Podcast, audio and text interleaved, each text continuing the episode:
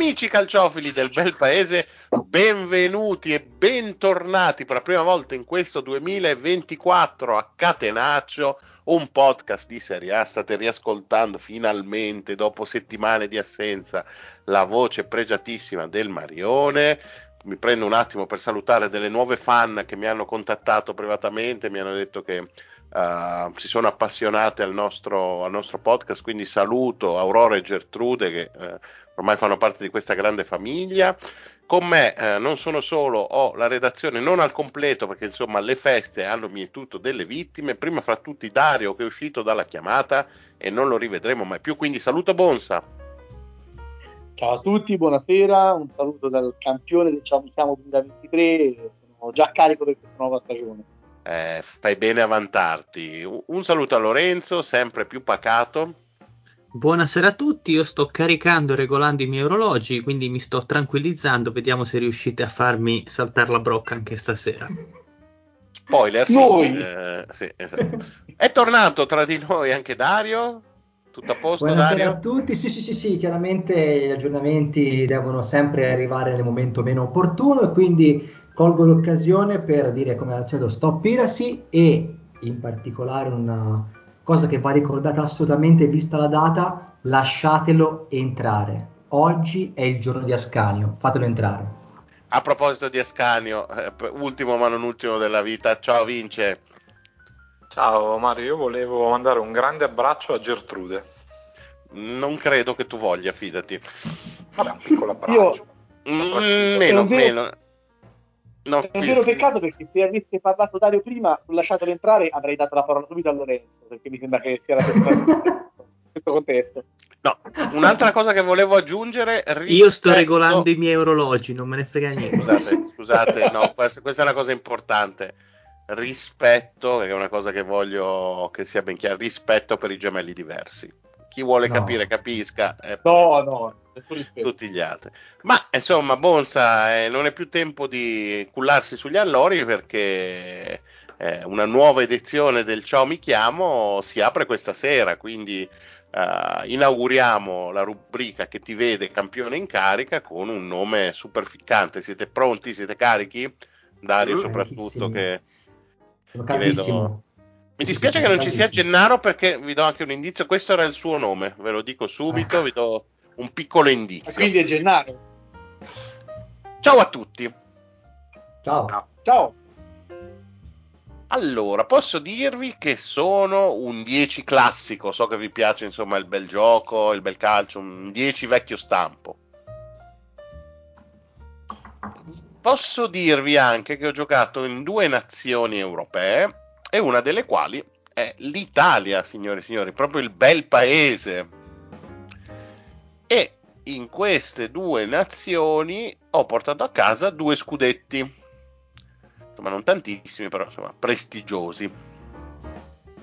In più, nella mia carriera c'è anche una Coppa dei Campioni o Champions League. Non mi ricordo se all'epoca si chiamasse così o no, ma chissà. Niente, siete timidi in questo 2024? Vai, Posso vai, dirvi vai, che quando sono stato acquistato da un prestigioso club europeo, sono stato il più caro acquisto della storia del suddetto club. Poi superato in seguito, ma sono ancora al secondo posto di questa speciale classifica. In Serie A, sebbene appunto fossi un giocatore offensivo, sono andato in doppia cifra solamente una volta. 10 gol. Mm. Posso aggiungere, vi do qua un indizio anche sulla mia nazionalità, che l'ultima Lorenzo. Io mi chiamo Clarence Sedorf. No, ma, no, a parte che solo Sedorf ha vinto 10.000 eh, Champions. E... Sì, vabbè, ma l'ho buttata così. No, va bene, via, via, via. Poi 10 classico un po' riduttivo. Ovviamente se è sbagliato, però complimenti a Lorenzo perché è il primo errore di questo 2024. Ti, Mi volevo togliere subito dalla competizione.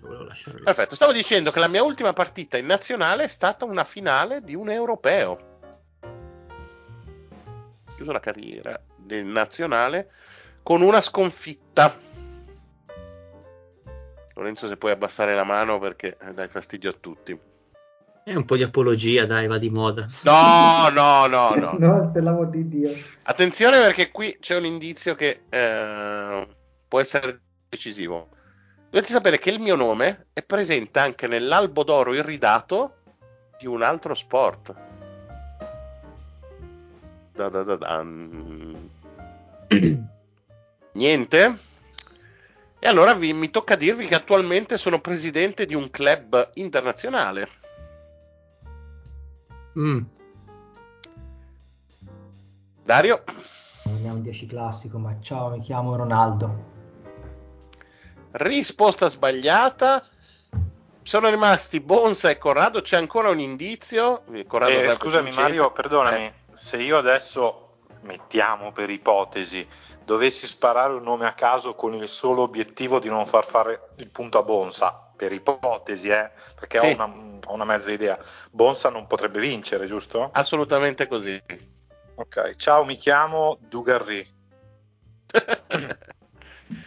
è ovviamente la risposta è sbagliata. Avevo, avevo, ancora l'ultimo indizio, Aspetta, Lorenzo eh, arrivato. Per allora, la gloria facciamo in... Strano Bonsa che tu non l'abbia indovinato, perché secondo me era abbastanza semplice. In carriera ho servito assist a Cristiano Ronaldo, Inzaghi, Shevchenko e Battistuta. Gutti? Rui Costa. Ah, no, Manuel Rui Costa. Eh, ci avevo anche pensato. Signori. Ragazzi, ricordatevi ma sai cosa? Ma, ma, ma, ha mandato fuori ritmo, ma mandato fuori ritmo il discorso del cartellino cost- il secondo cartellino più costoso. È stato l'acquisto più costoso della storia del Milan, superato solo da Bonucci. Ma pensa, non la sapevo questa. Eh sì, sui, sui 85 miliardi. E poi col cambio e con l'inflazione battuti dai 42 milioni di, mm, di Bonucci, quindi di poco è il Ma scusa, ma acquisto... mi stai dicendo che il Milan non ha fatto un acquisto più oneroso di 40 milioni? Assolutamente no. sì, ne ha fatti due, sono questi, esattamente questi. Non sapevo, sì, adesso voglio, voglio, andarmi a vedere la lista. No, no, è assolutamente così. Eh, giocato solo ovviamente in Portogallo e in Italia, scudetto col, col Benfica e col Milan, la Champions ovviamente col Milan, e doppia cifra una sola volta a Firenze. Ultima partita in nazionale, la finale dell'Europeo del 2004, persa dal Portogallo contro eh, la, la Grecia. Grecia. Lorenzo, il mio nome è nell'albo d'oro irridato di un altro sport. Rui Costa, campione mondiale di ah, beh, vabbè, strada nel sei... 2013. Mm, ma sei un fango, sei. Eh, e poi presidente del Benfica. Eh, pensavo fosse Comunque, più alla portata. V- volete sapere la no, top 10 degli fregato... acquisti più onerosi del Milan? L'ho letta prima, è raccapricciante.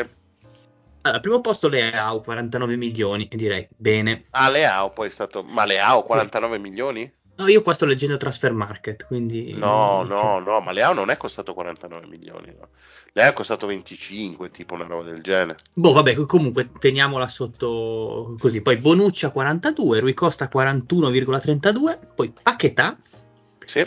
38, Andre Silva 38, Caldara 37, 37 me lo ricordavo, sì. CDK 36, Inzaghi 36, ce lo facciamo andare bene, Christoph Piontek 35, 35, e indovinate che chiude il decimo posto?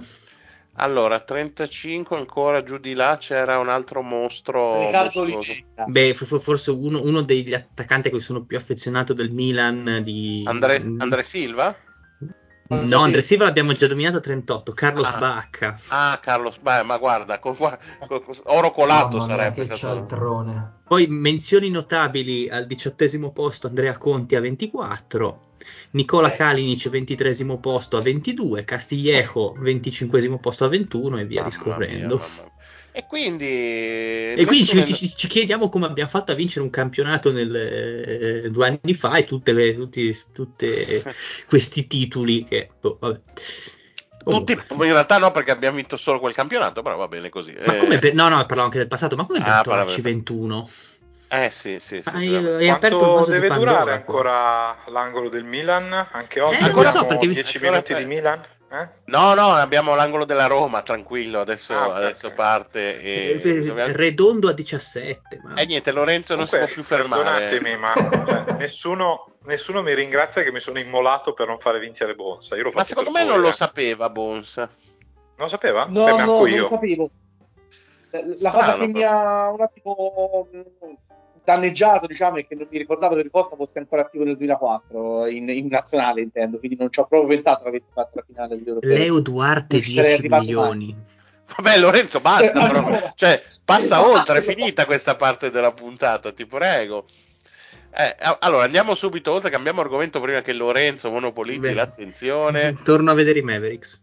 Ok, beh, benissimo. Allora, si è concluso in questo weekend il girone d'andata che ha visto, insomma, trionfare come campione d'inverno l'Inter, insomma, di due incollature sulla Juventus. Allora, noi di Catenaccio ne approfittiamo per uh, rinnovare quella che ormai è una grande tradizione, che quest'anno arriva alla sua prima edizione, bellissima appunto questa nostra ricorrenza.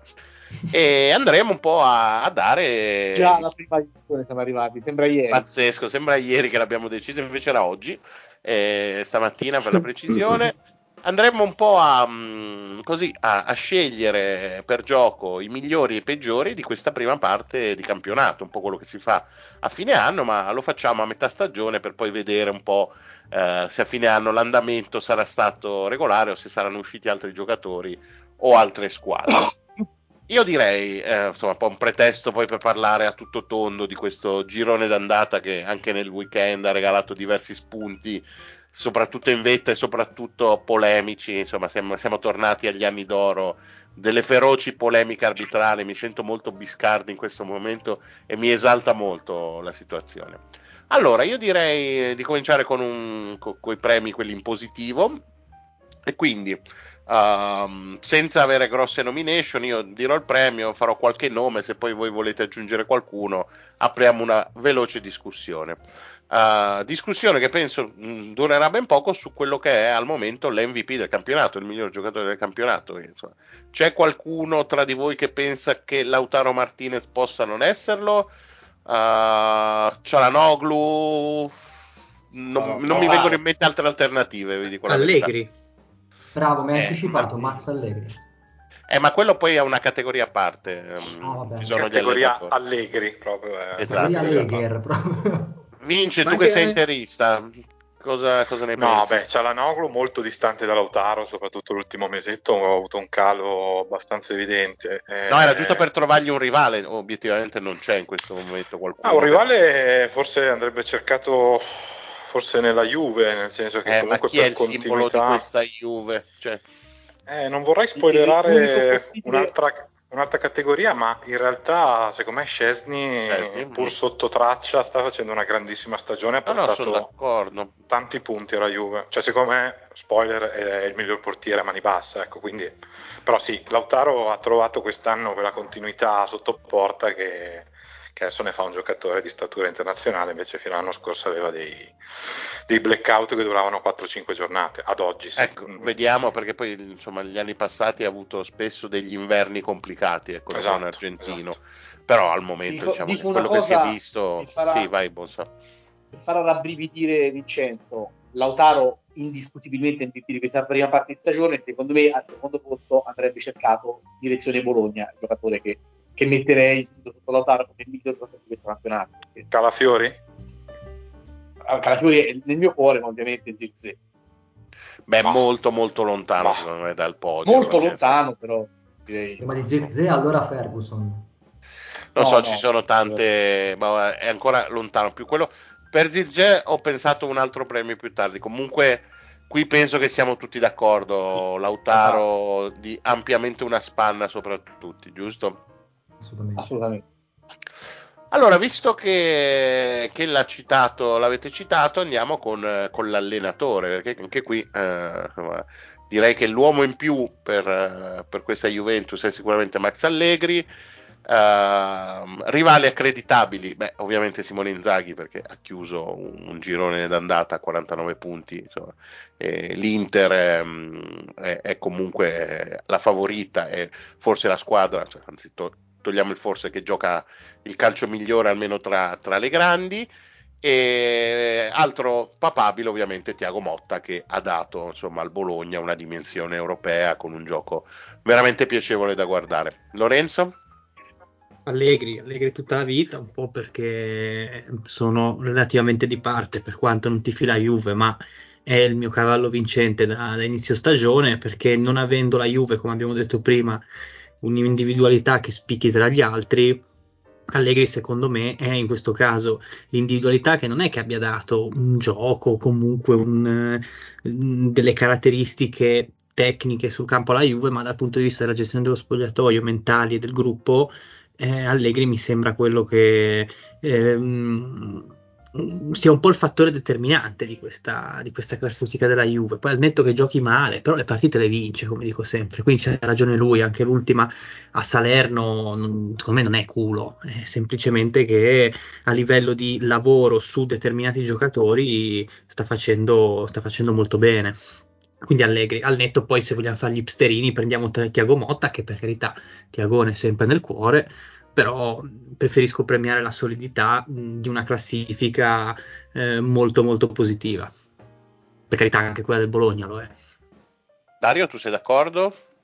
Sì, sì, sì, sono d'accordissimo. Allegri è veramente il fattore di questa Juventus in questo momento. Come diceva prima Vincenzo, si fa fatica a trovare un uh, simbolo, no? un giocatore simbolo di questa squadra, nonostante la, la, la insomma, l'ottimo campionato fatto fino ad adesso eh, è veramente la Juve di Max, cioè una squadra che al di là del corto muso gioca bene, difende, bene, scusate, difende bene, uh, molto solida, uh, pochi fronzoli, pochi, pochi ghirigori. Eh, devo dire che sì, sì, senza ombra di dubbio è, è la sì, poi, di Max. Poi magari ti penalizza il reparto offensivo perché Vlaovic potrebbe segnarne il doppio, magari in un altro contesto, però alla fine si gioca in 11 e eh, non è che solo Vlaovic deve, deve brillare, quindi... No, eh, eh, Max devo dire che è il perfetto esempio di questo calcio socialista che io amo, perfetto, veramente.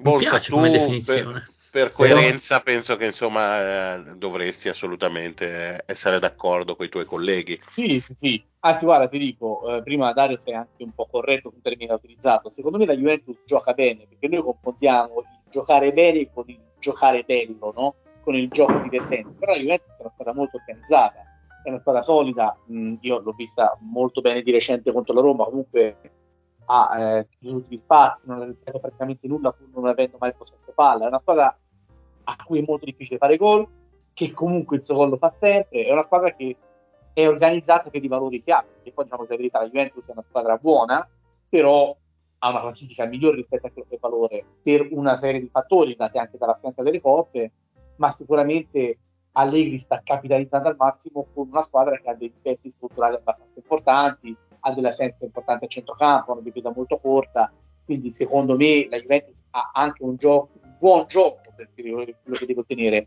Fra i quattro, cioè fra i tre nomi aggiungerei anche un quarto a sorpresa che è italiano. No, mi hai bruciato hai... la domanda, ma perché non ti fai mai cazzi tuoi, mamma mia?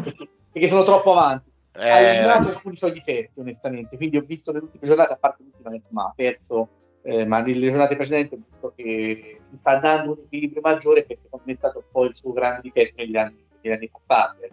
Eh, stavo per chiedere, insomma, ma visto che comunque al quarto posto al momento c'è la Fiorentina e se ne parla sempre poco, per come è stata assemblata la squadra, cioè è vero talento, ma messo insieme probabilmente un po' a casaccio, molto alla maniera NBA, mettere insieme tanti giocatori di talento medio cercando di trovare una quadra eh, forse le aspettative su italiano erano più basse e in questo momento comunque anche lui sta facendo un ottimo campionato e ad oggi sarebbe qualificato con merito alla Champions.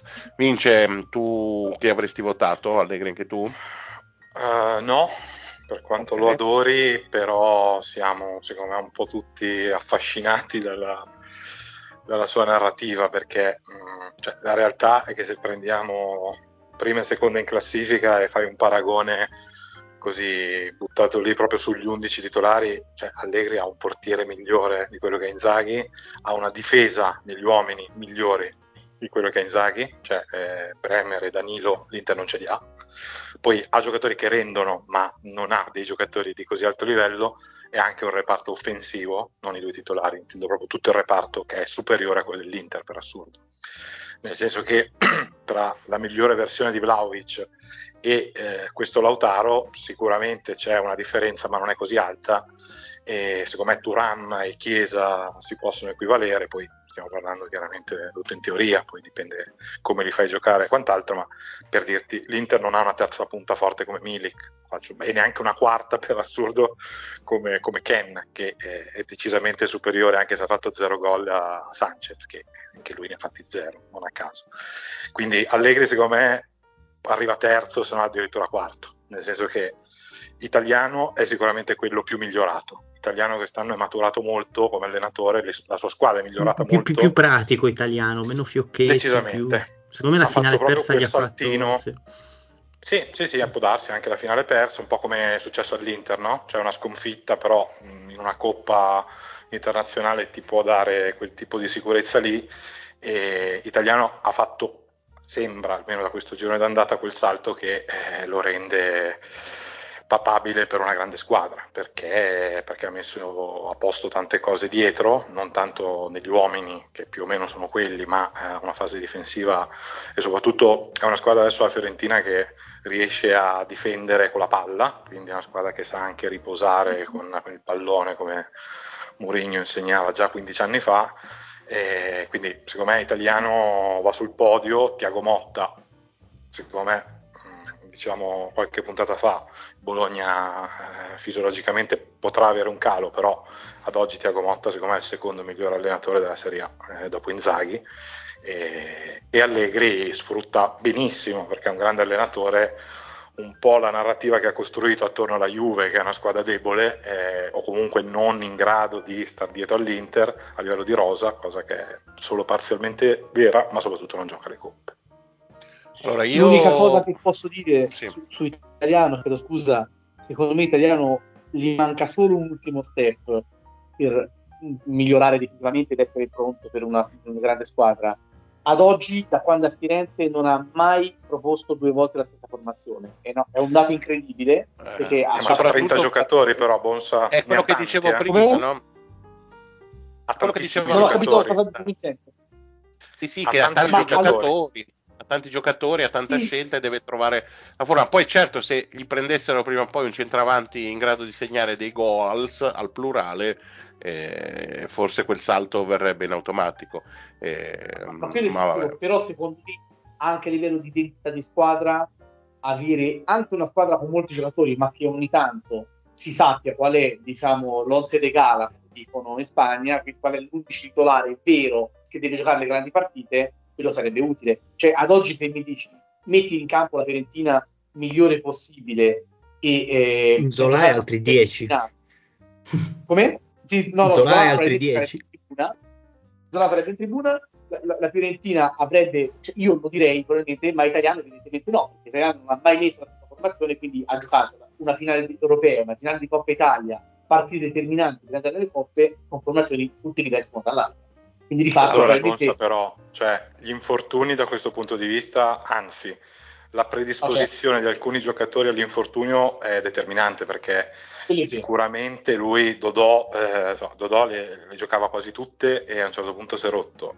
Sicuramente, eh, oddio, un lapsus tremendo. Beh, beh esatto, ha saltato tante partite anche. C'è Arthur che è un giocatore da Roma, con tutto il rispetto, è uno che poverino eh, è di salute cagionevole, quindi poi al di là della rosa ampia e sicuramente anche il fatto che lui comunque anche l'anno scorso è riuscito a stare dentro a tutte e tre le competizioni fino alla fine. Eh, sai, quando hai tre competizioni e te le giochi tutte per davvero, compresa la Coppa Italia, secondo me ci sta a cambiare. Poi, sai, cambiare, ok, dipende poi, perché secondo me quei 4, 5, 6 giocatori di riferimento lui comunque ce li ha eh, quindi la, la, colonna vertebrale della squadra c'è. Buonaventura se sta bene eh, gioca, eh, Martinez quarta gioca, il portiere ormai non lo cambia più, Dodò giocava, cioè più o meno i giocatori sono quelli. Io comunque, allora, intanto una informazione di servizio per gli ascoltatori, è, evidente che Bonsa non arriverà a fine puntata per i bombardamenti che lo stanno colpendo, visto che ogni parola è sempre più lontano e stiamo perdendo il collegamento dal satellite internazionale. E io comunque per chiudere la questione allenatori sarei forse l'unico che avrebbe votato Tiago Motta, ma insomma eh, la maggioranza per quanto riguarda Catenaccio sceglie Max Allegri come migliore allenatore del girone d'andata. Uh, ci muoviamo poi in un altro ruolo già citato insomma, in precedenza e quindi il miglior portiere, anche qui insomma due candidature molto scontate che sono quelle appunto di Scesni e di Sommer, eh, con personale preferenza sul, ovviamente sul polacco, come diceva giustamente Vincenzo, eh, grandissima stagione.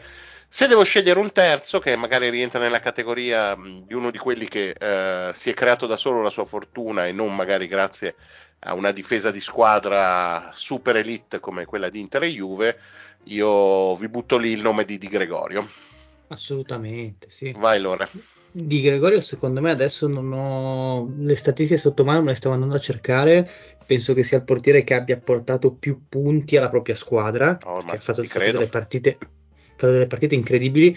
Le sto guardando qua: 80% di percentuale di parate, quindi para l'80% dei tiri che gli arrivano nello specchio della porta, tipo nel 96esimo percentile, una cosa mostruosa.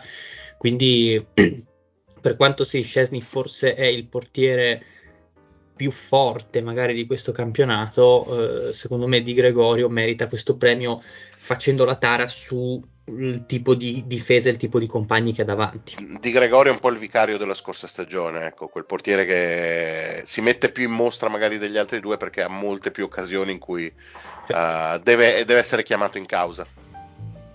Sì, sì, assolutamente. Poi boh, forse anche diciamo che c'è la, la, versione depotenziata di Di Gregorio che è Falcone che non sta facendo magari una stagione non come, bene come l'anno come, scorso. Come, come, gli anni passati, esatto, sì. Oh, poi fermo restando che tutte le partite in cui ha giocato, sostanzialmente a parte Salerno, eh, anche Magnan resta un portiere incredibile. Eh, però, insomma, diciamo che que- almeno questi tre a livello di rendimento gli sono stati superiori. Chi, chi scegliete, Bonsa? Tra i tre scelgo Scesni. Okay. Eh, in assoluto, al, me l'ha detto Lorenzo, secondo me Falcone è più determinante anche di Gregorio, perché secondo me se, se lei Falcone a lei si legge senza nessun tipo di, di problema. Ma ci va lo stesso probabilmente se continua così. sì, sì, sì, credo che possa giocarsela, diciamo. Speriamo. Eh, però onestamente Falcone mi sembra un portiere molto... È vero, meno appariscente l'anno scorso, però io ho visto fare 3-4 parate su situazioni di risultati incerti anche nelle ultime partite, anche contro il Cagliari nell'ultima partita, eh, estremamente convincente, perché è anche bello da vedere Falcone, oltre che comunque molto sicuro Vabbè, Gregorio... anche di Gregorio con sta barba è un bell'uomo, voglio dire. No, non, non, no, è... sì. non, mi piace, non, mi piace la barba. Ah, lo sospettavo, sai. Avevo il dubbio, ma posso farti una domanda? Posso, perché non c'è mai il portiere della Roma in queste classifiche? Perché il portiere della Roma non ha le mani. Eh, okay, mi, sembra, mi, sembra, che tu abbia detto tutto. Vince, tu confermi, immagino, quanto ho detto prima su Scesni? Sì, sì, assolutamente. Scesni ha subito credo un paio di gol in più di Sommer, ma eh, secondo me sono proprio due portieri di categorie Livelli diverse. Diversi, il, il, il problema di Scesni è che, che, ha una macchina del fango che fa spavento. Cioè, Scesni ti fa una partita vuota, i tifosi della Juve per due settimane gli tirano guano eh, in una maniera incredibile. Vi ricordo l'anno scorso quando cominciò la stagione contro l'Udinese, mi sembra eh, fece dei passaggi a vuoto contro l'Empoli, ma anche quest'anno contro il Sassuolo. Eh, secondo me non è, non è, giustamente apprezzato come dovrebbe. Il problema possiamo è fare secondo te per... Posto, è sempre il partito dal presupposto che i da Juventus siano persone senzienti, cioè comunque stanno criticando anche a lei uno che comunque io credo che nessuno stia sentendo Bonsa io no io lo sento male. ma faccio fatica a distinguere le parole comunque per, per, rispondere a Vincenzo propongo un bell'articolo sulla storia di Scesni su un sito con, un, con, una pigialla. no dillo dillo dove dove dove? Su puntero.it che è stata la, la prima oh, menzione del 2024 tra l'altro ragazzi. Cioè, scusate seguiteci, seguiteci. Sono, sono, 30 minuti che stiamo registrando non l'abbiamo ancora nominato questo è grave. Eh, ma perché ormai, ormai, ormai cammina con le sue gambe puntero non ha bisogno di noi, cioè, è grande ormai, eh. ci guarda da, dall'alto giustamente. Scusate, da, non sì. mi sentivate veramente o avete fatto finta di non sentire quello che ho detto? No, no ti abbiamo sentito, ma ti si sentiva male, Bonsa, molto ah, male. Ah, ok. Perché avevo detto una cosa che bene. molto criticabile. No. Ecco. Sì, no, avevamo più o meno sentito quello che stavi dicendo, però... Ecco eh, diciamo che la, la, in questo momento i tuoi mezzi tecnici corrispondono un po' al valore della Roma in campo. Dario, tu a livello di portiere chi scegli? Io guarda, vado un po' controcorrente e dico Sommer perché l'eredità che ha lasciato Nana non era facilmente prendibile, diciamo, e il campionato fatto l'anno scorso è stato clamoroso. Campionato Anche quello che... di quest'anno, eh, cioè, Eh sì, però quello che, ha visto... ogni settimana. quello che hanno visto i tifosi dell'Inter l'anno scorso con Nana in porta è stato obiettivamente una bella annata, sia a livello di campionato che di Champions. Quindi eh, non era facile arrivare, specialmente con, dopo tutta la telenovela che c'è stata per, per, prenderlo, peraltro quasi regalato.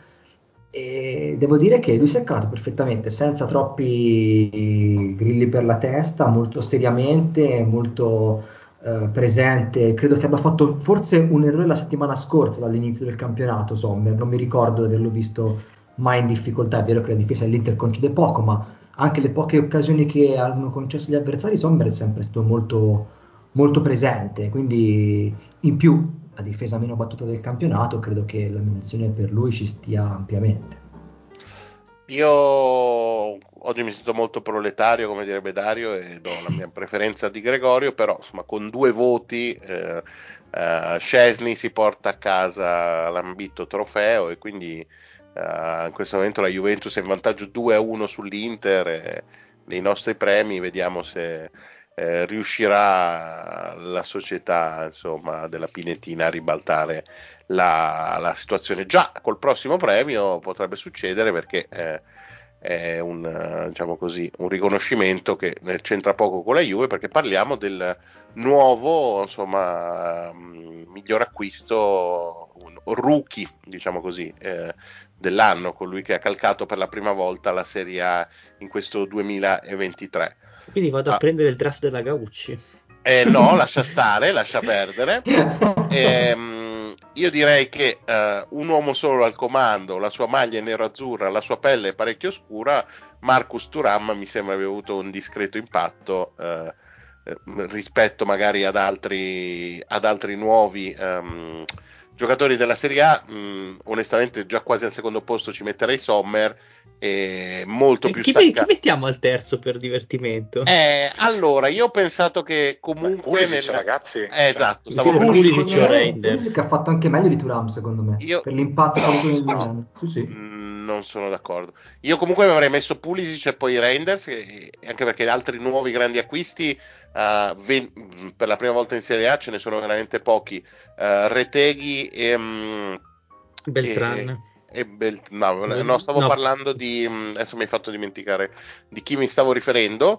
E, vabbè, comunque, Reteghi e un altro di cui poi mi ricorderò il nome finché hanno deambulato. Comunque sembravano dei giocatori di pallone, però uh, hanno iniziato col botto. Ma eh, ah sì, ovviamente parlavo di, mm, di Awar, ecco di chi, di chi pensavo, eh, finché comunque camminava questa gente aveva dato un contributo, però uh, diciamo che i due dell'Inter e Pulisic mi sembrano quelli con più impatto. Dario, spiegaci perché secondo te Pulisic è più impattante di Turam. Perché gioco che sviluppa l'Inter, molto lautaro-centrico, aiuta tantissimo il, diciamo così, il migliorare ecco, i compagni. Certo che Turam ha avuto un impatto ed è indubbio, non sto mica dicendo che... Però secondo me la squadra che più ha beneficiato del nuovo acquisto è stata il Milan con Pulisic, cioè mh, veramente ha risolto un problema il Milan con Pulisic e l'ha risolto alla grande andando a prendere tanti gol e assist che l'anno scorso non aveva da quella parte e in buona parte anche eh, togliendoli alle AO, togliendogli un grande, un grande peso dell'attacco alle AO.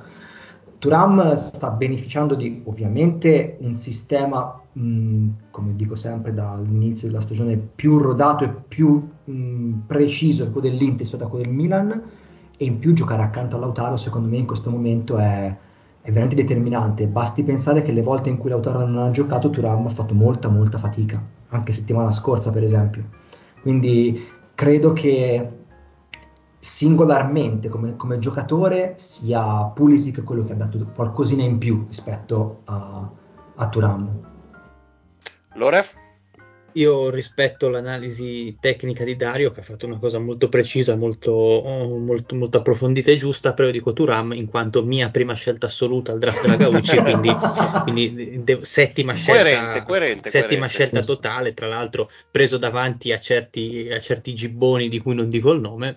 e, e, quindi, e quindi niente, difendo, di, difendo il mio numero 9 per i prossimi 5 anni. Vince?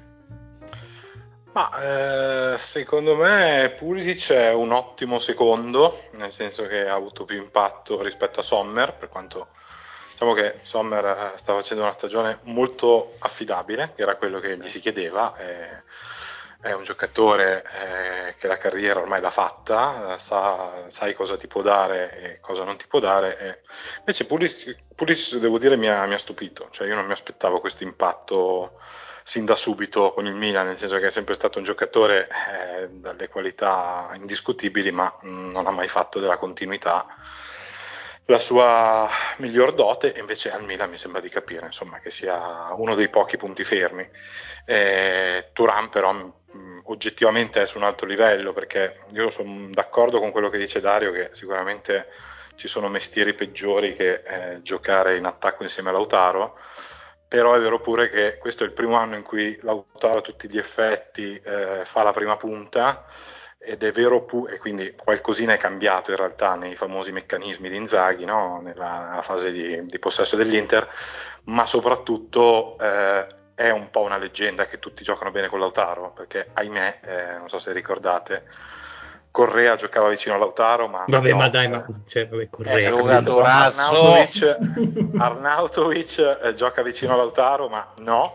Sanchez gioca vicino a Lautaro, ma no. Quindi, Ho capito, eh, però dovessi parlare di gente, insomma, giocatori di calcio. alla vita. Eh, Correa farebbe fatica a giocare. Correa Serie A, giocare anche nel Moncalieri, dai, cioè.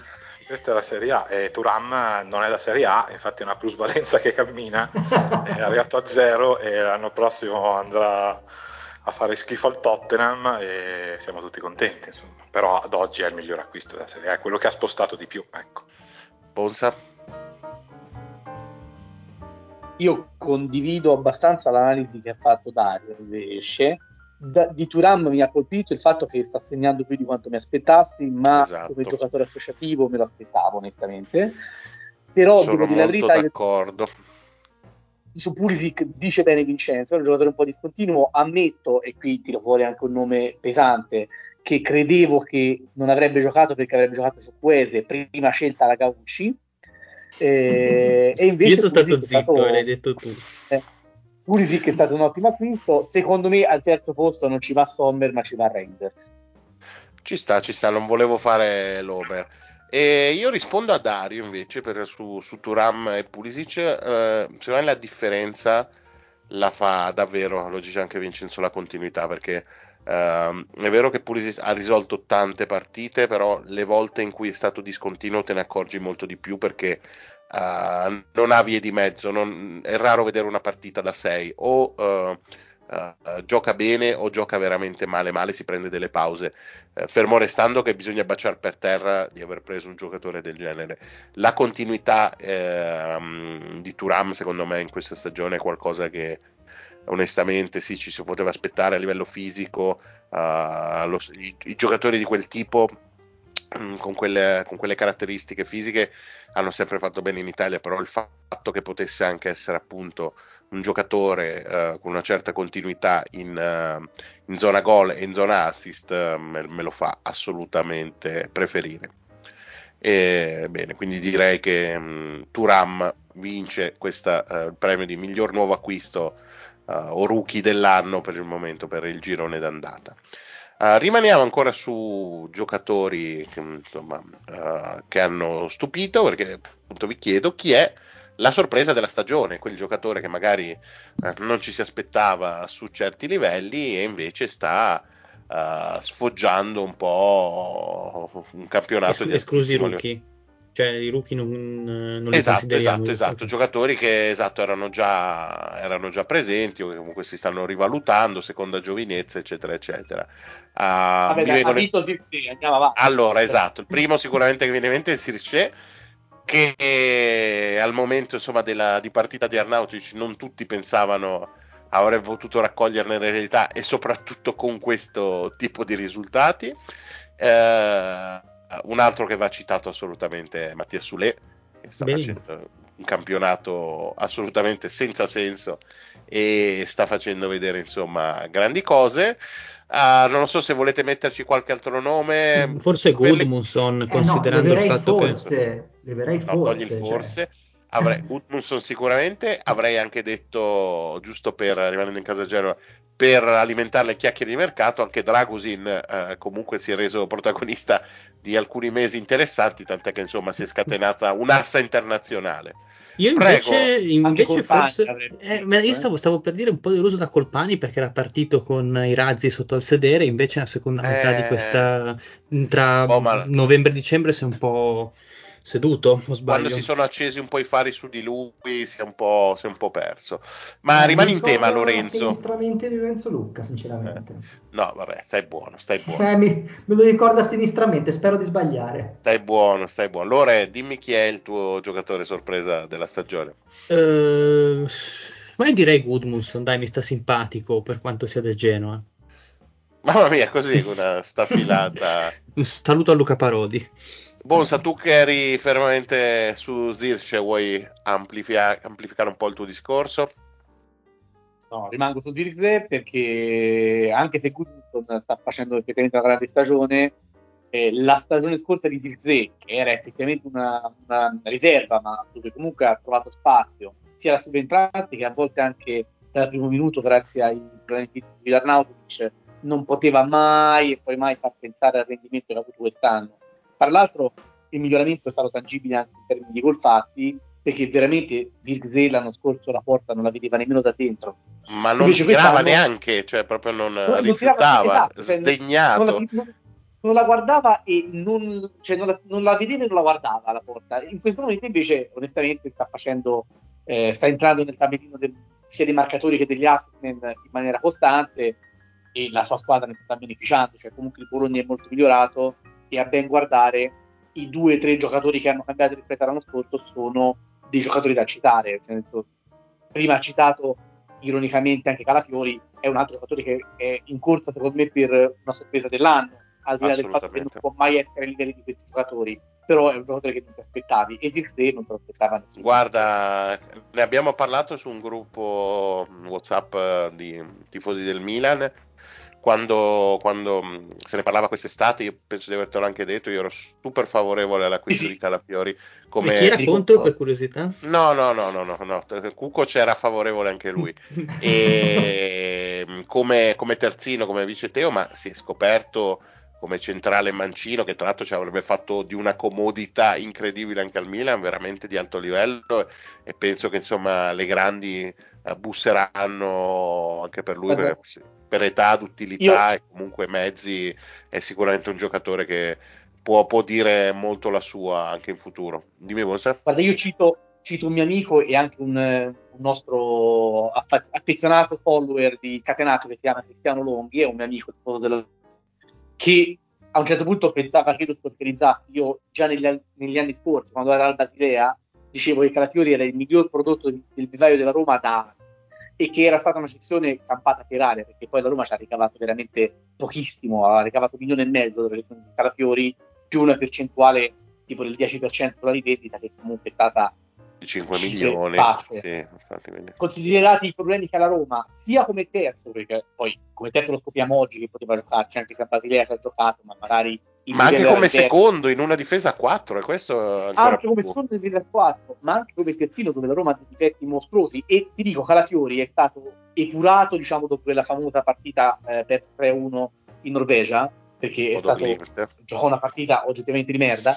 Però in Coppa lui aveva fatto, sia in Coppa che in campionato, cioè a livello di a, a, livello offensivo, perché poi oggi Calafiori è un centrale difensivo di fatto nel Bologna, ma a livello offensivo Calafiori aveva fatto grandi cose anche per la Roma, nel poco che aveva giocato contro l'Ajax era stato determinante in un quarto di finale, aveva fatto grandissimo gol contro il Young Boys, aveva fatto eh, un assist decisivo contro l'Udinese su Ebran, era un giocatore che aveva inciso quando aveva giocato, anche come terzino. Mi stupì perché quando giocava la Roma giocava a 4 ancora, mi stupisce che con la penuria di esterni che ha la Roma si sia venduto a cuore leggero un giocatore che tra l'altro veniva bene per le liste, era gratis è una cosa che non riesco a spiegare. Sono contento per lui perché secondo me a breve finirà una grande squadra, purtroppo temo che sarà una grande squadra italiana e quindi questo eh, mi farà un po' a maggior ragione mangiare un po' di E perché proprio l'Inter di Vincenzo? No, temo, temo il Napoli. No, dai. Grande Vince. squadra? Grande squadra? Ma ne parliamo eh. tra poco del Napoli, dai, non vi preoccupate. Vince, tu che cosa ne dici su, sulla giocatore eh, sorpresa? No, beh, sicuramente Zirze è quello che ruba di più l'occhio e sicuramente è anche il più talentuoso ed è uno pronto l'anno prossimo ad andare a giocare una grande. Calafiori, secondo me, sta sul podio, anche se io comincio a pensare che un po' come succedeva nei primi anni di grande Atalanta eh, con Gasperini, Gasperini eh, sì bisogna capire questi giocatori tolti dal loro orticello in cui Tiago gli spiega per filo e per segno cosa fare, dobbiamo un po' verificarli. Zirze ha un talento eh, talmente elevato che insomma me, i due assist in Coppa Italia a San Siro esatto. sono una roba fuori dal mondo. Eh. Assolutamente, lo puoi mettere ovunque. Eh, I calafiori, i Ferguson di questo mondo, vediamo insomma. Poi una piccola menzione, una piccola carezza agli amici di Sassuolo. A un ex Mantova? Ah, no. no, agli amici di Sassuolo perché eh, Sassuolo, come diciamo da tempo, non compra mai i difensori perché tanto quelli non riesce a, poi a venderli a cifre esorbitanti. Però quest'anno, nello schifo totale della fase difensiva del Sassuolo, sta facendo una stagione più che decente, secondo me, Tolian, che è un giocatore che forse meriterebbe di andare via da quel postaccio per i terzini, per i difensori in generale, ed è uno che se lo metti nelle mani di Tiago Motta, ad esempio, qualcosa ne cavi fuori. Quindi una piccola menzione per lui. Ho, ho il sentore che per Tolian però valga quello che in Our Metal Mother veniva definito l'effetto cheerleader. Eh, cioè, sì. insomma, ho, ho, ho, la sensazione che siano talmente scarsi gli altri che Tolian si mette a forte. Dici che l'unico che ha i piedi montati dritti sembri esatto. un giocatore di pallone. Dario, tu quanti dei tuoi figli cederesti per avere Zirce al Milan? Eh, oddio, è una domanda complicata spero, a cui spero di non rispondere perché potrei essere ascoltato e quindi è bene ah, okay. Vabbè, allora... di limitare i danni. No, allora, allora io... chi è il tuo giocatore sorpresa? e sbatti vado... veloce le palpebre il numero di, di figli che vuoi. Cioè... vado con Goodmanson io perché a Genova fa le pentole e i coperchi canta e porta la croce, è zuppa e pan bagnato, praticamente è tutto lui. Quella squadra i punti che ha li deve esclusivamente a Gudmundsson. Esatto, più che altro abbiamo avuto proprio la controprova, il Genoa senza Gudmundsson è abbastanza insipido. Ridicolo, ridicolo, cioè veramente l'accentratore de- dell'intera manovra, adesso scopro che calcia anche le punizioni in maniera più o meno perfetta, è un giocatore completo che io non credevo potesse diventare tale anche quando è arrivato due anni fa in quel marasma che era il Genoa diciamo eh, della fine dell'era Preziosi. Eh, in Serie B ovviamente che è un campionato completamente diverso dalla Serie A ha fatto vedere cose egregie e poi tornando al piano di sopra con un anno in più di esperienza ha veramente sta, sta, sta, spaccando, eh, sta prendendo la squadra di peso la sta salvando in contumacia di Reteghi. Quindi, insomma, mh, mm, direi che se c'è uno che ha un impatto clamoroso in una squadra, direi che è proprio lui. Io credo che dei quanti sono 21 punti che ha il Genoa, eh, penso che tre quarti dei punti glieli abbia fatti fare lui anche perché con questo pace siamo insomma finire la stagione sopra i 15 gol in campionato che è una cosa che e gli assist asso- che mette all'offerta oltretutto. Eh, assolutamente Guarda, dei, dei, dei, dei, 20, dei 20 gol dei 20 gol che ha segnato il Genoa Goodmanson è entrato in 11 tra eh. gol e assist. Tra l'altro se non sbaglio avevo letto una statistica per cui Goodmanson in Europa è uno dei primi tre per dribbling riusciti Ah, beh, ma... Te la becchiamo subito, vediamo un po'. Bonsa, dicevi? Uè, Gennaro, buonasera a tutti. Oh. Buonasera, buonasera, buonasera. Sei arrivato giusto in tempo per... Ehi, scusa se volevo salutare Gennaro, no, tranquillo, fai come se... No, non ce ne frega niente Gennaro. va bene, va bene. Allora, di pure Bonsa mentre ti, ti manda Aureliano a casa. Vai, Gennaro, dimmi. Buonasera a tutti, saluta pure il tuo pubblico, Jenny. Ciao, ciao Marione, ciao, ciao a tutti. Volevo salutare anche ovviamente il caro Aureliano. ah, ciao Mano, saluto anche Mano.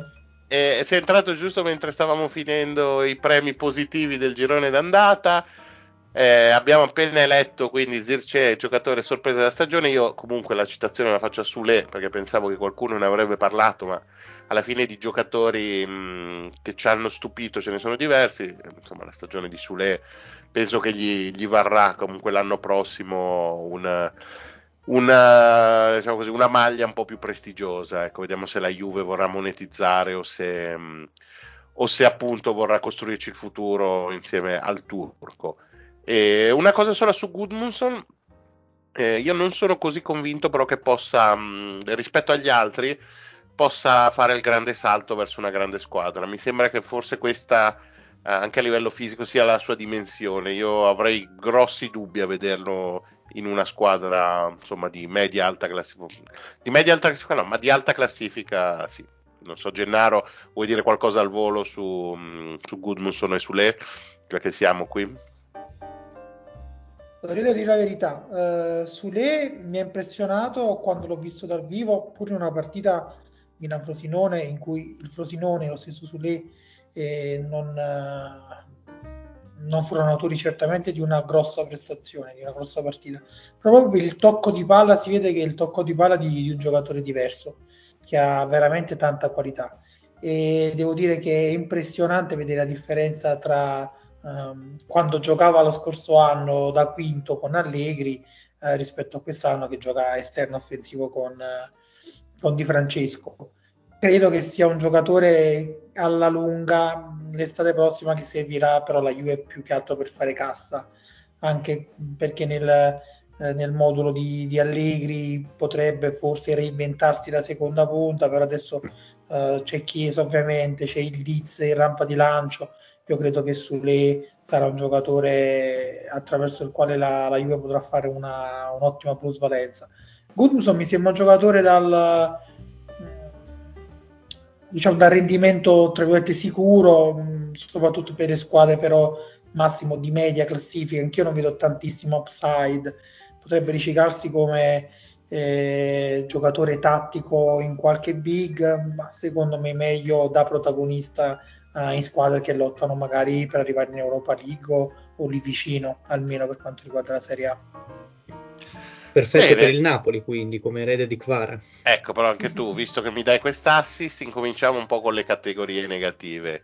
E dai, peggior squadra del girone d'andata. E perché Beh. proprio il Napoli? Avanti, Vabbè. Vincenzo, tu che sei il più napoletano di tutti noi, dimmi. Qual era quella wow. grafica uscita puerile fatta fatta in maniera orrenda, cosa diceva? Meno 22? Meno 22 punti. Meno 22. Dove è uscita, scusa? Imbarazzo quando citi queste cose. Si può pippare questo, questo ultimo? Sì, sì, tagliamo Grazie. tutti. Grazie. Certo, certo. Vai Vince, scusa. Allora, intanto un saluto a Paco Mazzocchi che ha fatto un esordio pazzesco. Pazzesco, eh, pazzesco. Tra l'altro, video di presentazione, anzi, era un video girato negli spogliatoi del Napoli, quello che diceva: Wow, eccomi qua. Sono arrivato, Infatti, sono un Napoli, po' eh. triste che non, ha, non aveva. Mh, eh, la maschera da leone di, di, come si chiamava eh, quello dell'Udinese Inler, Inler esatto, Inler. Che, esatto e tra l'altro chiaramente Mazzocchi si è fatto espellere per non giocare Napoli-Salernitana che chiaramente questo è il motivo correggetemi se sbaglio Paco grande Paco. È un grande. E adesso, insomma, stagione del Napoli abbiamo parlato diverse volte anche con, con, con Fabio. E, insomma, ma mi sono perso dei pezzi, ma Mazzari si è dimesso o no? Ah, no, no. Ancora no, ma mi sembra abbastanza bello che è in bilico. Non, non mi stupirei se. Eh, lo vedo bello sul carro dei bolliti lui, eh. gli manca giusto la salsa verde e poi ci siamo. Eh. Io ho sbagliato, io ho sbagliato totalmente la, la, previsione su Mazzari perché allora, premessa, questo è il premio peggior squadra, ma in realtà eh, sarebbe più giusto dire premio peggior, peggior dirigente. Dirigenza, eh, sì, certo. Sì. E quindi la colpa è al 90%. Squadra delusione, di, dai, di diciamo così. Eh, detto ciò, però, settimane fa io credevo sinceramente che Mazzarri, fatto tutto il casino di De Laurentiis, eccetera, la scelta di Mazzarri poteva essere se non una approdo sicuro, insomma non credevo finisse così. Evidentemente però a livello di spogliatoio, sempre per colpa non certo di Mazzarri, ma del presidente De Laurentiis, a livello di spogliatoio questa squadra è completamente spaccata. Io ho visto la partita col Torino, al di là dell'espulsione tragicomica di Mazzocchi appena entrato, è una squadra, è la classica squadra svuotata, no? quindi la vedi che arriva sempre seconda sul pallone, i giocatori, mm, adesso al di là dell'assenza di, di Osimen, ma Vara è sotto un treno dal punto di vista emotivo, direi, anche come linguaggio del corpo, fisicamente mm, non è brillante come tutto il resto della squadra.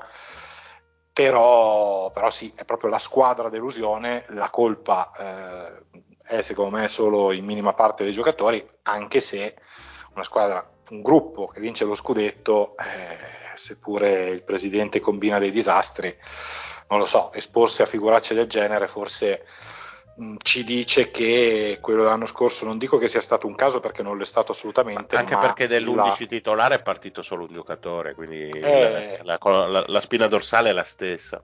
La spina dorsale è la stessa, però giocatori, come dicevamo anche qualche settimana fa, come Lobotka, ma non solo lui, eh, hanno fatto la, quella stagione. La stagione perché, della vita, lo dicevamo eh, l'anno scorso, eh, è Eh sì.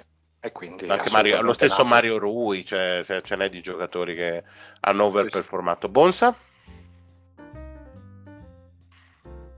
Devi... Sì, esatto, mh, mm, allora, eccomi, ci sono. Sì, allora, eh, il discorso che fa Vincenzo, allora io non voglio difendere De Laurentiis, perché comunque penso sia indifendibile e nessuno neanche a Napoli l'avrebbe mai difeso, nonostante abbia vinto uno scudetto dopo tanti anni. Però secondo me sulle colpe di De Laurentiis si sta forse un po' pompando la cosa, perché come dicevi giustamente poco fa tu, in fin dei conti la squadra è la stessa dell'anno scorso, con un'unica defezione, che è una grande defezione quella di Kim, ma come ci diceva Fabio quando l'abbiamo ospitato l'ultima volta, comunque è arrivato un giocatore vero, cioè non è che hanno preso eh, Rohan tre soldi per fargli fare il titolare nel Napoli, ecco. Secondo me, la, io lo dico da tanto, lo dicevo da, da tempo, al di là del merito di Spalletti e dell'errore di De Laurentiis nella scelta dell'allenatore o degli allenatori, secondo me alcuni giocatori hanno clamorosamente overperformato e la loro dimensione è quella attuale.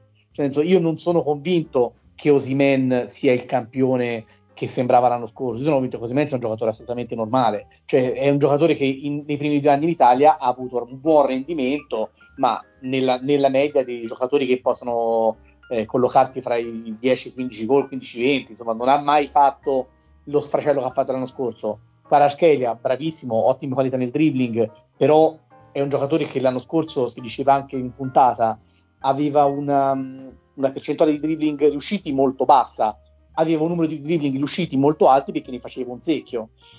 Quando poi le cose vanno un pochino male, la, la forma non c'è, la squadra non c'è, si vede che è un giocatore che comunque va a sbattere sugli avversari. Cioè, bisogna anche Mario Rui, giustamente me lo dicevi tu, lo Vodka lo dicevi tu. Alla fine il Napoli dell'anno scorso invece, secondo me, contraddico Vincenzo, per me quello è un miracolo.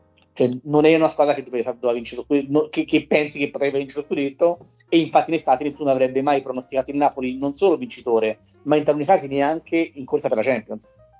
Sì, scusami Bonsa, però cioè, nessuno lo pronosticava perché è andato via Spalletti, uno. Seconda cosa, no, no, le colpe di De Laurentiis.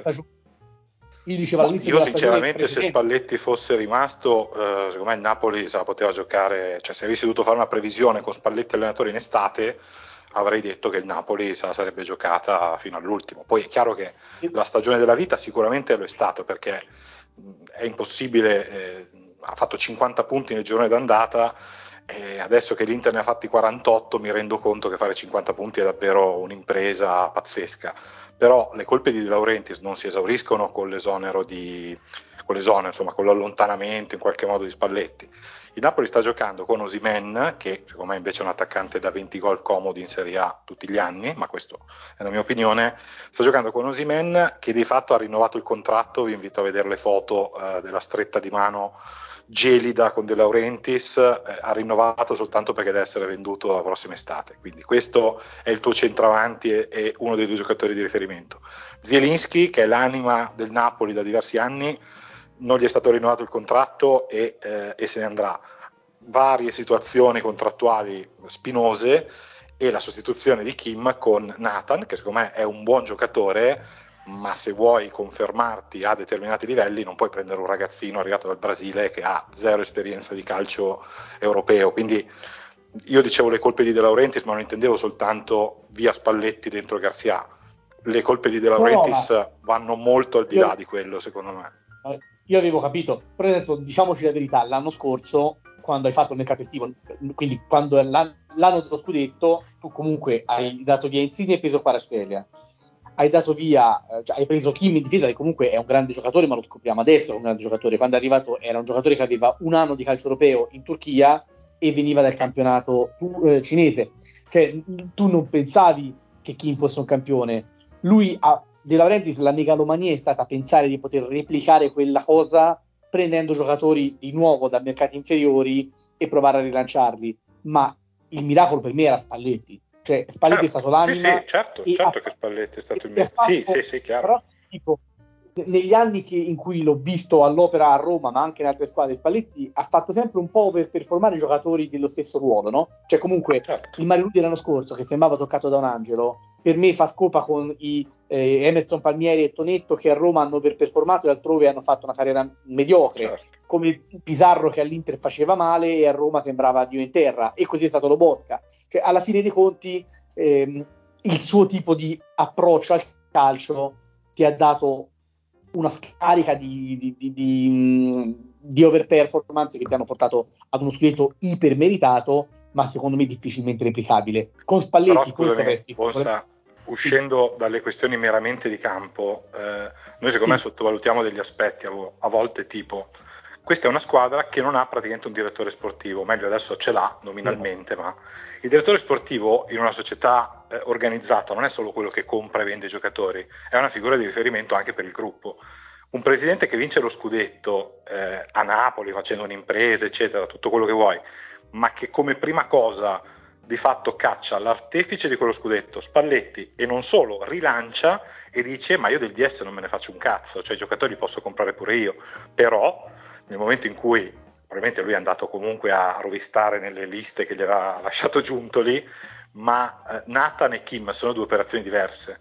Kvara arriva ad esempio, ma Kvara era già da un paio d'anni che nel, negli ambienti, come dire, più... Mh, più profondi no, dello scouting, tanta gente no? poi è venuto fuori. No, io volevo certo, portarlo di qua. Io, Kvara non era, cioè era uno sconosciuto, però era un giocatore di potenziale. Kim allo stesso modo era un giocatore, era un'operazione da Napoli di Giuntoli, perché Giuntoli è un bravo DS e quindi va a prendere un giocatore, eh, come ti posso dire, eh, è un po' la cosa che ha fatto l'Inter, anche se l'età è diversa completamente con Acerbi, un giocatore che la gente dice, ma sì, forse lo prendiamo, ma vediamo. Eh, Kim invece era ma perché era preso Giuntoli. Eh, Nathan, probabilmente Giuntoli l'aveva segnato in fondo alla lista dicendo questo dobbiamo prenderlo e darlo in prestito un anno, adesso invento, non lo so.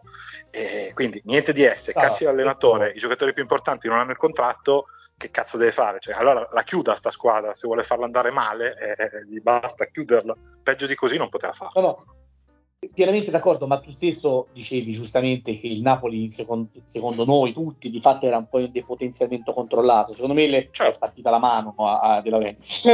Pensava di controllarlo sì, sì. meglio questo depotenziamento. Ecco. Sì, sì. Gennaro, e, volevi e dire qualcosa sul Napoli? Scusa che c'era Gennaro con la mano okay. alzata. Eh, non, non ho visto.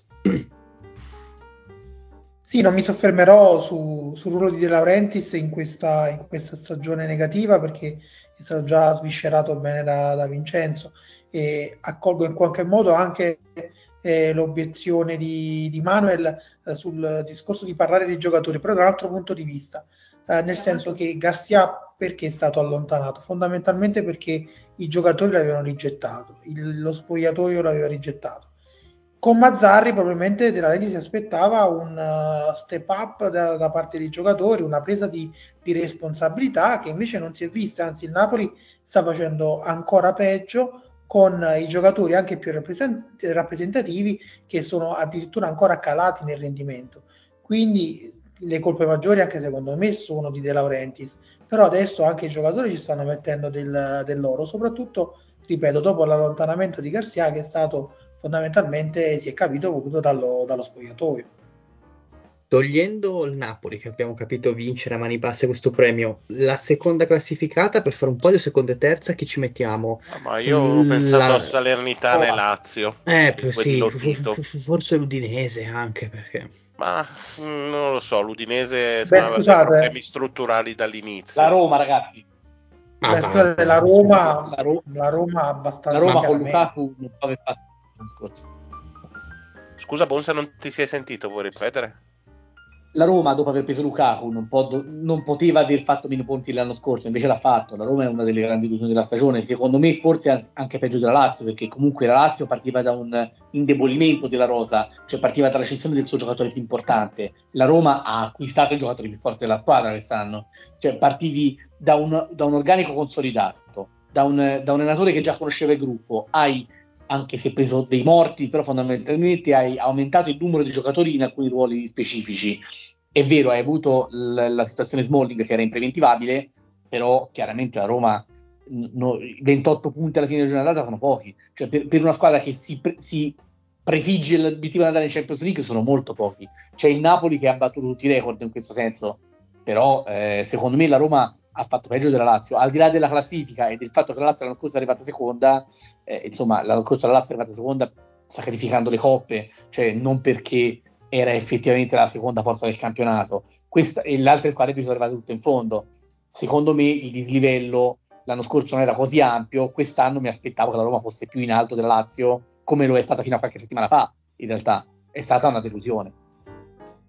Ma ragazzi, dai, proprio Avanti, abbastanza, avanti abbastanza in maniera lampante la, la Roma, no? a parte gli scherzi eh, scherziamo sempre su, su Manner, su Mourinho, sulla Roma, però che la Roma faccia un punto meno della Lazio in un girone, nel girone d'andata, eh, con la Lazio che ha perso Milinkovic Savic, ha giocato la Champions League e sappiamo quanto eh, tolga, soprattutto dal punto di vista nervoso, oltre che fisico, la Champions League, soprattutto per una rosa come la Lazio che non ha, non ha grossi ricambi eh, che ha girato per uh, buona parte di questi cinque mesi con Patrick e o Gila Ghila in, in difesa, cioè, la Roma ha un punto meno della Lazio, non è, non è accettabile. Poi può sicuramente ancora rimettere tutto, eh, tutto, a posto perché comunque ha soltanto 4 punti dal, dal, quarto posto, potrebbe addirittura essere buono anche il quinto, ha ancora la Coppa Italia, ha l'Europa League, quindi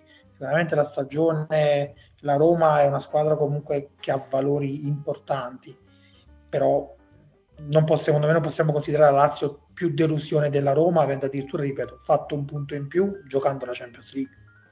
Io co- concordo quasi su tutto, l'unica cosa su cui non concordo è il fatto che secondo me si sottovaluta un po' quanto sia un, un dito nel culo fare le coppe del giovedì, nel senso che comunque dal punto di vista della preparazione delle partite della settimana successiva, peraltro la Roma quest'anno per fortuna di calendario ha giocato solo in trasferta le partite successive ai giovedì di Coppa, comunque oggettivamente quello un po' ti penalizza, nel senso al di là di quello è vero che l'impegno è diverso, quindi la Roma ha avuto la possibilità di fare più turnover della Lazio, quindi su questo concordo con, con Gennaro, però oggettivamente l'impegno del giovedì a volte anche solo per l'organizzazione logistica, insomma per andare in trasferta a giocare in Moldavia, come è stato fatto quest'anno, o che ne so, la Roma ha giocato in Repubblica Ceca, insomma niente di clamoroso, ma un po' di energie te le toglie perché di fatto tu rientri al lavoro praticamente il venerdì, quindi hai un allenamento secco da poter, da poter fare prima della partita. Però per il resto concordo, cioè la Lazio ha giocato con Ghila Patrick spesso, una coppia di centrali che non augurerei nemmeno al Sassuolo.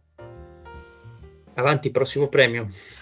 Allora, che cosa facciamo? Facciamo il rookie delusione dell'anno? Vi butto lì un po' di nomi, quindi giocatori arrivati per la prima volta in Serie A che hanno deluso le aspettative. Allora, vi, vi propongo un Ciucueze d'antologia, un Renato Sanchez, Lindstrom. Uh, Renato Sanchez è NC proprio, ma ha giocato un minuto, non mi ricordo.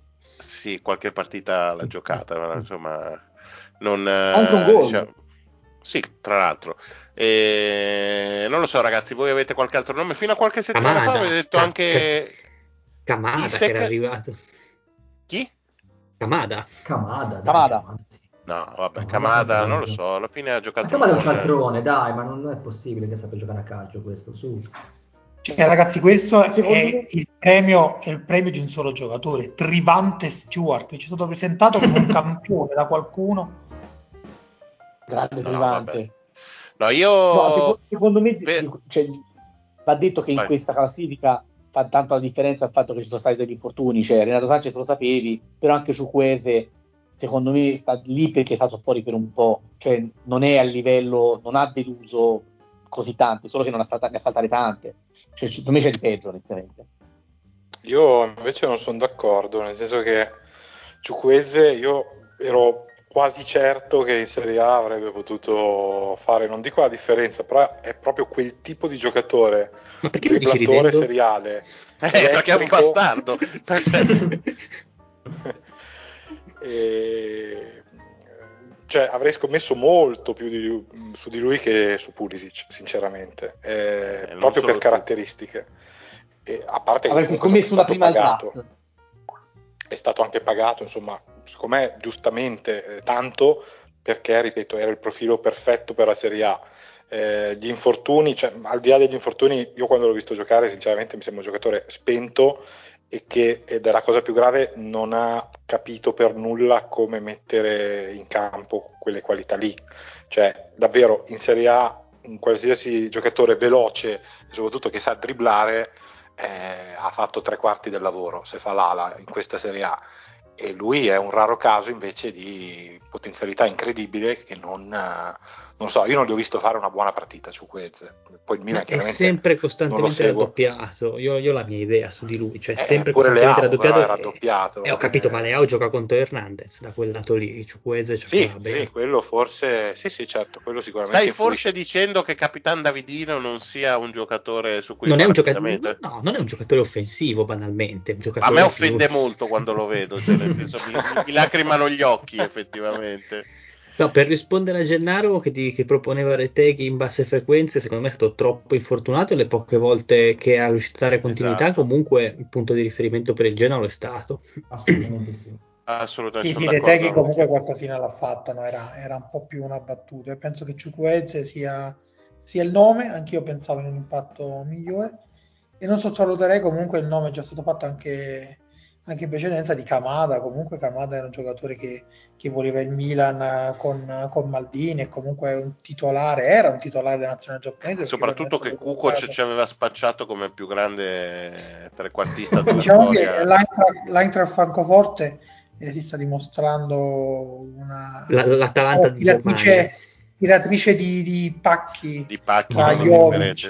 comunque Sono- nonostante Io la mia personalissima, la mia personalissima triade, non- l'ordine sceglietelo voi perché Kamada, eh, Bakker dell'Atalanta e Beltran della Fiorentina. Nessuno però che vince cita il Tati Castellanos, so che è tuo, un tuo pallino. Poi- no, perché E- ha fatto? Perché non segna mai, forse per Ho questo? capito, ma non gioca mai, devono far giocare la salma di immobile. No, Beltran, Beltran gran, gran chiamata Beltran secondo me sta sul podio agile Eh, bello Per quanto è scarso, stato pagato, bello poi. scarso. quanto è stato Sì, sì. E un altro su cui vedo della sudditanza che nessuno nomina, visto che la Juve ha comprato un solo giocatore, diciamo, dall'estero, ma UEA, diciamo, No, no, We- We- West è stato scassato però anche le volte che ha un- giocato, cioè impatto veramente nullo, quindi diciamo che in estate, momento- dopo, in estate dopo due amichevoli sembrava che la Juve avesse preso un giocatore devastante No, ma lascialo stare, UEA. Secondo, secondo me esce la lunga. Ecco, ecco che esce il Borbone che è in Lorenzo, il, il Un- Sabaudo. un- Potrebbe- Borbone lo dici. Sabaudo, Sabaudo, scusa, mi hai preso un attimo di lunga, insomma, perché ora maligno. Cioè, contro la Roma, la Roma con tutti i difetti che c'ha sulle fasce, UEA non ha- sembrava nemmeno lo giocasse a un certo punto. Cioè, veramente a un certo punto me l'ero perso. Ma lo Eh, sai è qual è il problema di UEA, Bonsa? Lo vuoi dire Eh, tu Nico. o lo lascio dire a Dario? Devo dire? Problemi, problemi No, tecnici. no, no, no. Problemi tecnici? È figlio d'arte, è figlio d'arte, Ah, quindi ok, è ok. una vita agiata, quello intendevo. Ah, ok, ok, ok. E va bene, dai, ultima, ultima cosa che vi chiedo, al di là dei rookie, qual è il giocatore che ha deluso di più le aspettative in questo 2023? Magari teniamo fuori quelli del Napoli, visto che ne abbiamo già parlato, insomma, Ma il vari- Goicoechea dorato non lo diamo? No, vabbè, ma quello a fine stagione, poi Sì, sì, diamo tempo, insomma, i, i premi sono, eh, solo simbolici a metà stagione, quelli seri arriveranno a fine anno, insomma, con tutte eh, le, le, votazioni del caso. Quindi al di là magari dei vari Osimen, Kvara eh, e... Credo e che Immobile vinca a basse. Eh? Immobile? Eh, dai, sì. È che Immobile No, il me no. declino fisico sta iniziando e comunque il suo lo fa ancora. Secondo me ci sono giocatori che Ah, Forse- rigore ormai può segnare immobile. Io faccio una chiamata un po' stramba, però dico Vlaovic. Eh, anche a me, perché- sai che è un giocatore a cui pensavo? Eh, perché comunque, ragazzi, questi hanno fatto 46 punti, è vero, noi ricordiamo sempre che la Juve non crea tantissimo, però io ne faccio anche una questione di, eh, di ruolo all'interno della squadra, cioè secondo me oggi se togli Vlaovic e metti Milik, la Juve perde troppo poco rispetto a quanto invece ci si aspetta da Vlaovic. Quanti gol ha fatto Al di là dei? Mm, Al di là, no, ma guarda, al di là non so ieri che numero di gol fosse, no, vediamo un po'. eh, però al di là del... arrivato, credo sia arrivato 7-8. Forse Sette, Lo sai, sette- Vincenzo, io sette gol e un tre mese- assist.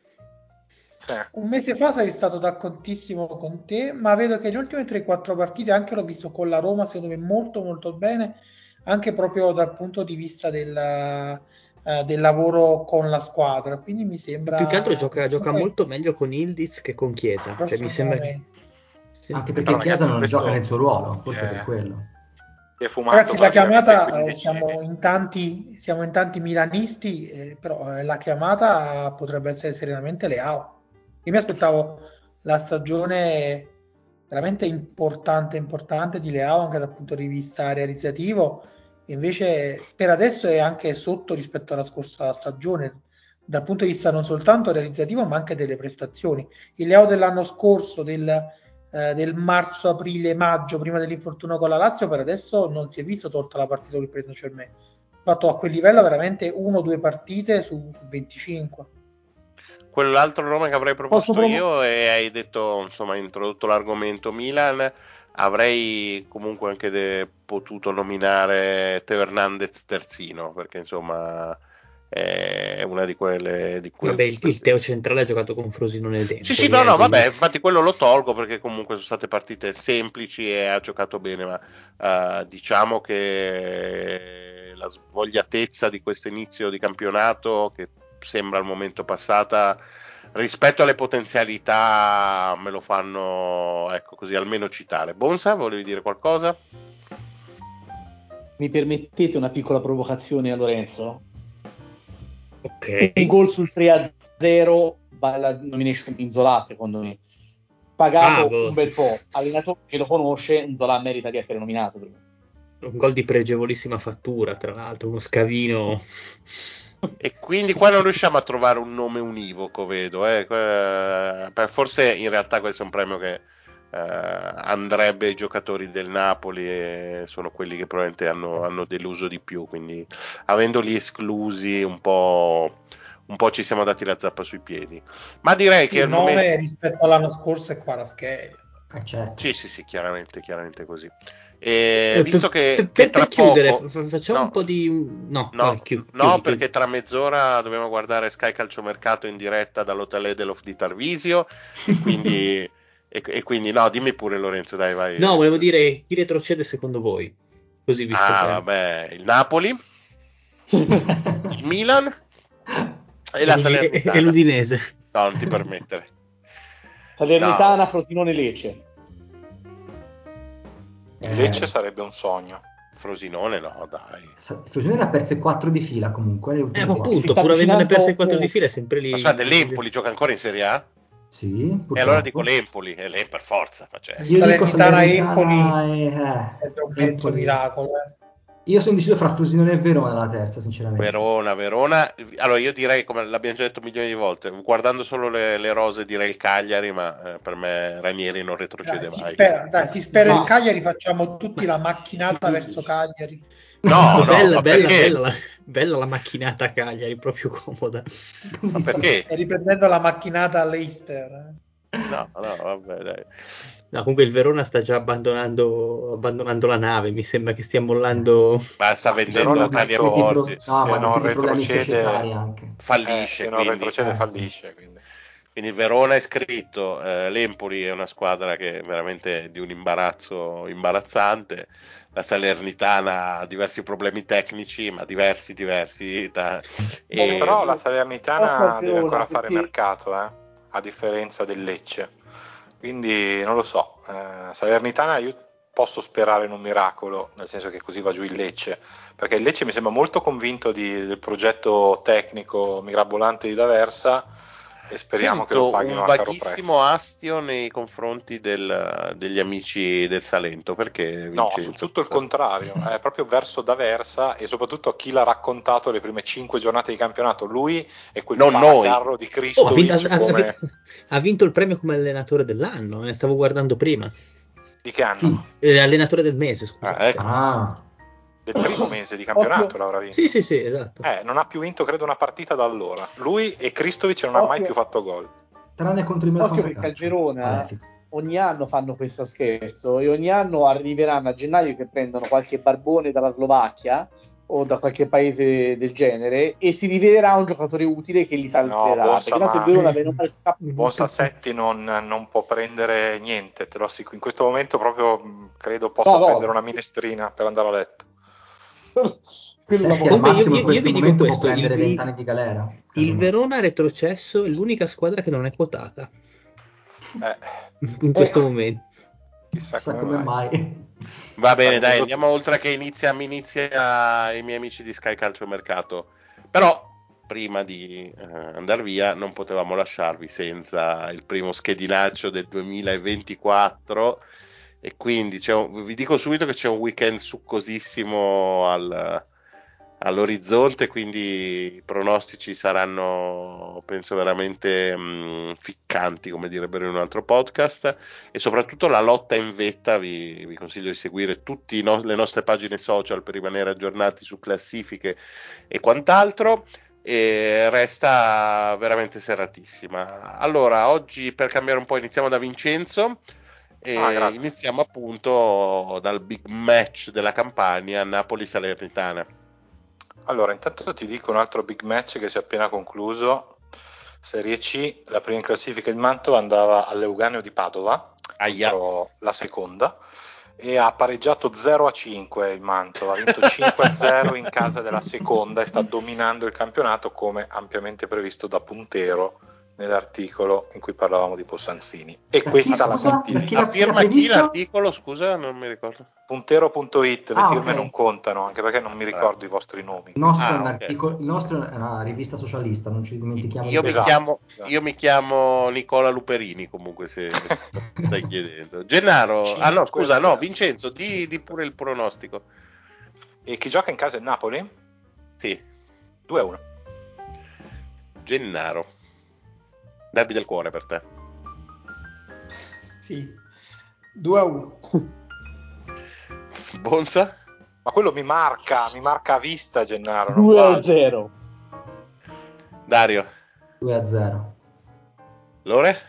il, Napoli è matematicamente impossibile che perda. Ah, con la Salernitana 2 a 0.